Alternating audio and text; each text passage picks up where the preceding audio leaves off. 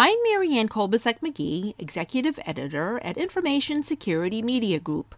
Today I'm speaking with Doug Copley, who has been working as a virtual CISO at several healthcare sector organizations in recent months, including a large academic medical center, a large health information exchange, and a medical malpractice insurance company. Doug will be discussing the security and privacy challenges he sees in these varied segments of the sector.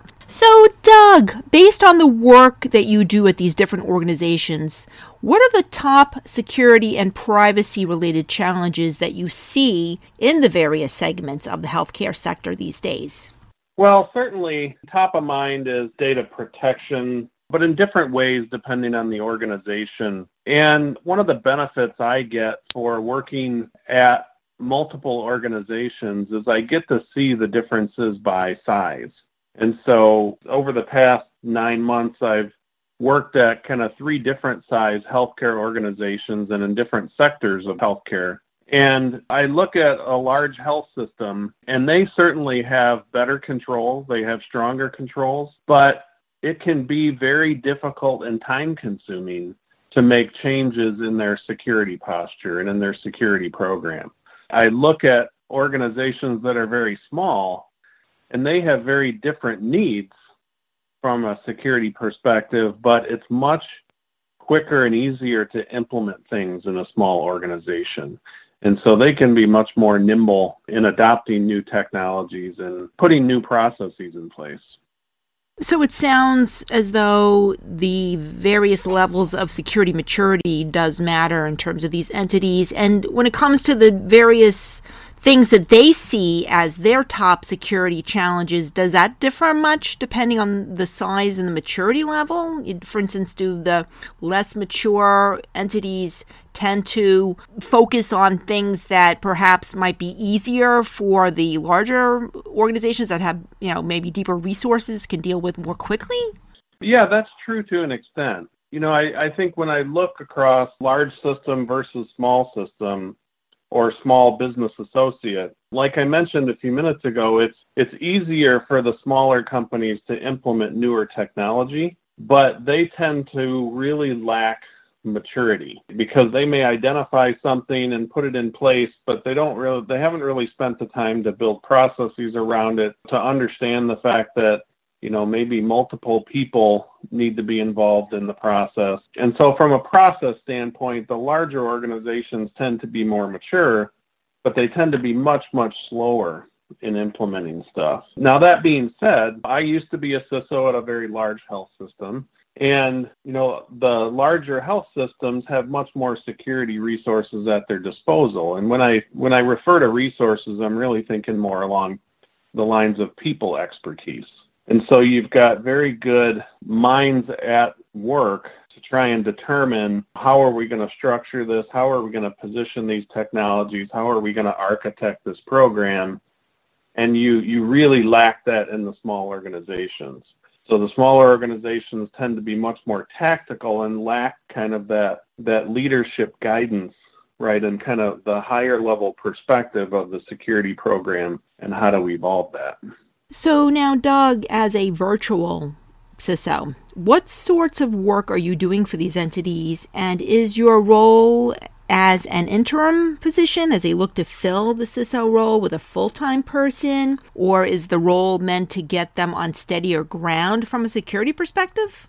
You know, it really depends on, on what the organization's needs are. And first and foremost, I really started working as a virtual CIO and CISO just because I really enjoy helping people in need.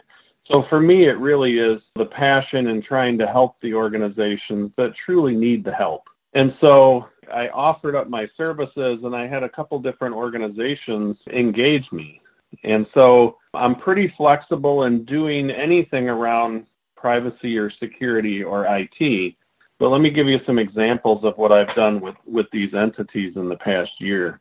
The large health system that I was helping out was in a situation where they had a breach and they had reported it to the OCR and now the regulator was coming back at them asking for all kinds of information, for risk assessments, for risk analysis, for remediation plans.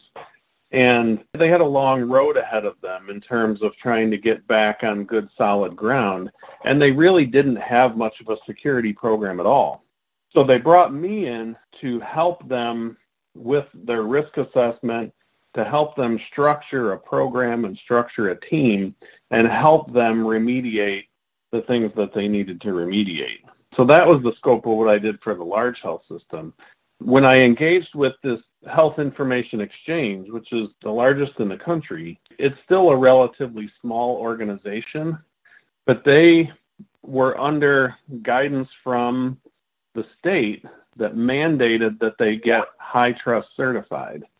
And they were about a third of the way through that process when the CISO left and took a different opportunity. And so in their case, they needed somebody who could come in and hit the ground running to help drive that HITRUST certification effort as well as be their interim CISO while they looked for a replacement.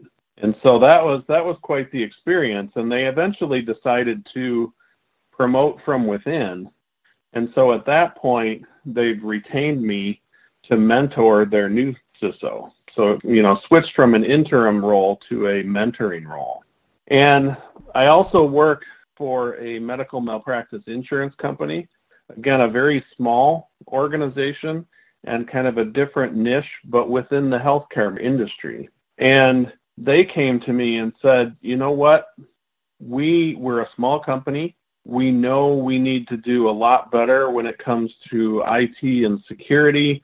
We don't really have a strategy. We have just kind of miscellaneous tools and processes, and we really want somebody to be our CIO and CISO, but do it part-time because we can't afford to have a full-time person. We don't feel we need a full-time person, but we want somebody to, if you will, to steer the ship. And so that's what I do for them. And that's, I do that kind of indefinitely for a set number of hours a week.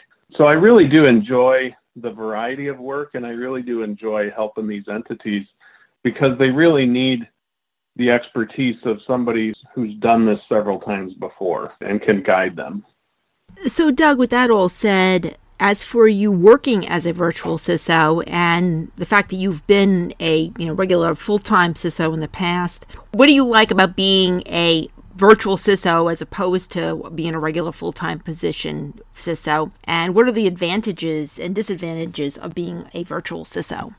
Well, let me start with some of the things that I really enjoy. Like I mentioned, I mean, for me, there's a passion around helping organizations that, you know, that really need some guidance and expertise when it comes to security and privacy, because I'm a former chief privacy officer in financial services as well.